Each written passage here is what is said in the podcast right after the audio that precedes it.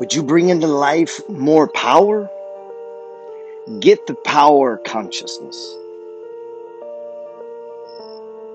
more health, more wealth, more happiness. Live the spirit of these things until they become yours by right. You are capable of so much more than you've allowed yourself to achieve right now. We've accepted way below our birthright. You were born a king and a queen of your own empire, of your own little piece of this world. This world that at times seems like it's aligned against you. That there are forces, there are things.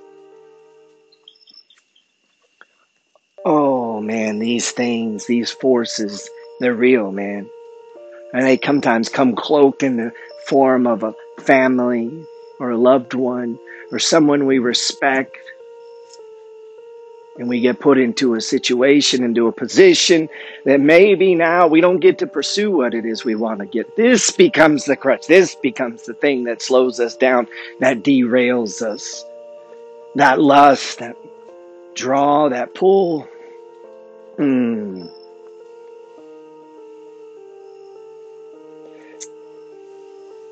That much gathers more is true on every plane of existence, and that loss leads to greater loss is equally true. Mind is creative, and conditions, environment, and all experiences in life are the result of our habitual and predominant mental attitude. The attitude of mind is necessary, depends upon what we think, and therefore the secret of all power all achievement and all possession depends upon our mode of thinking.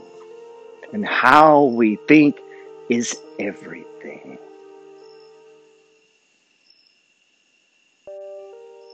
Hey, I appreciate you listening. That's just a little pre runner of new audio I'm working on.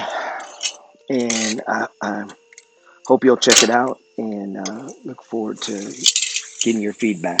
God bless.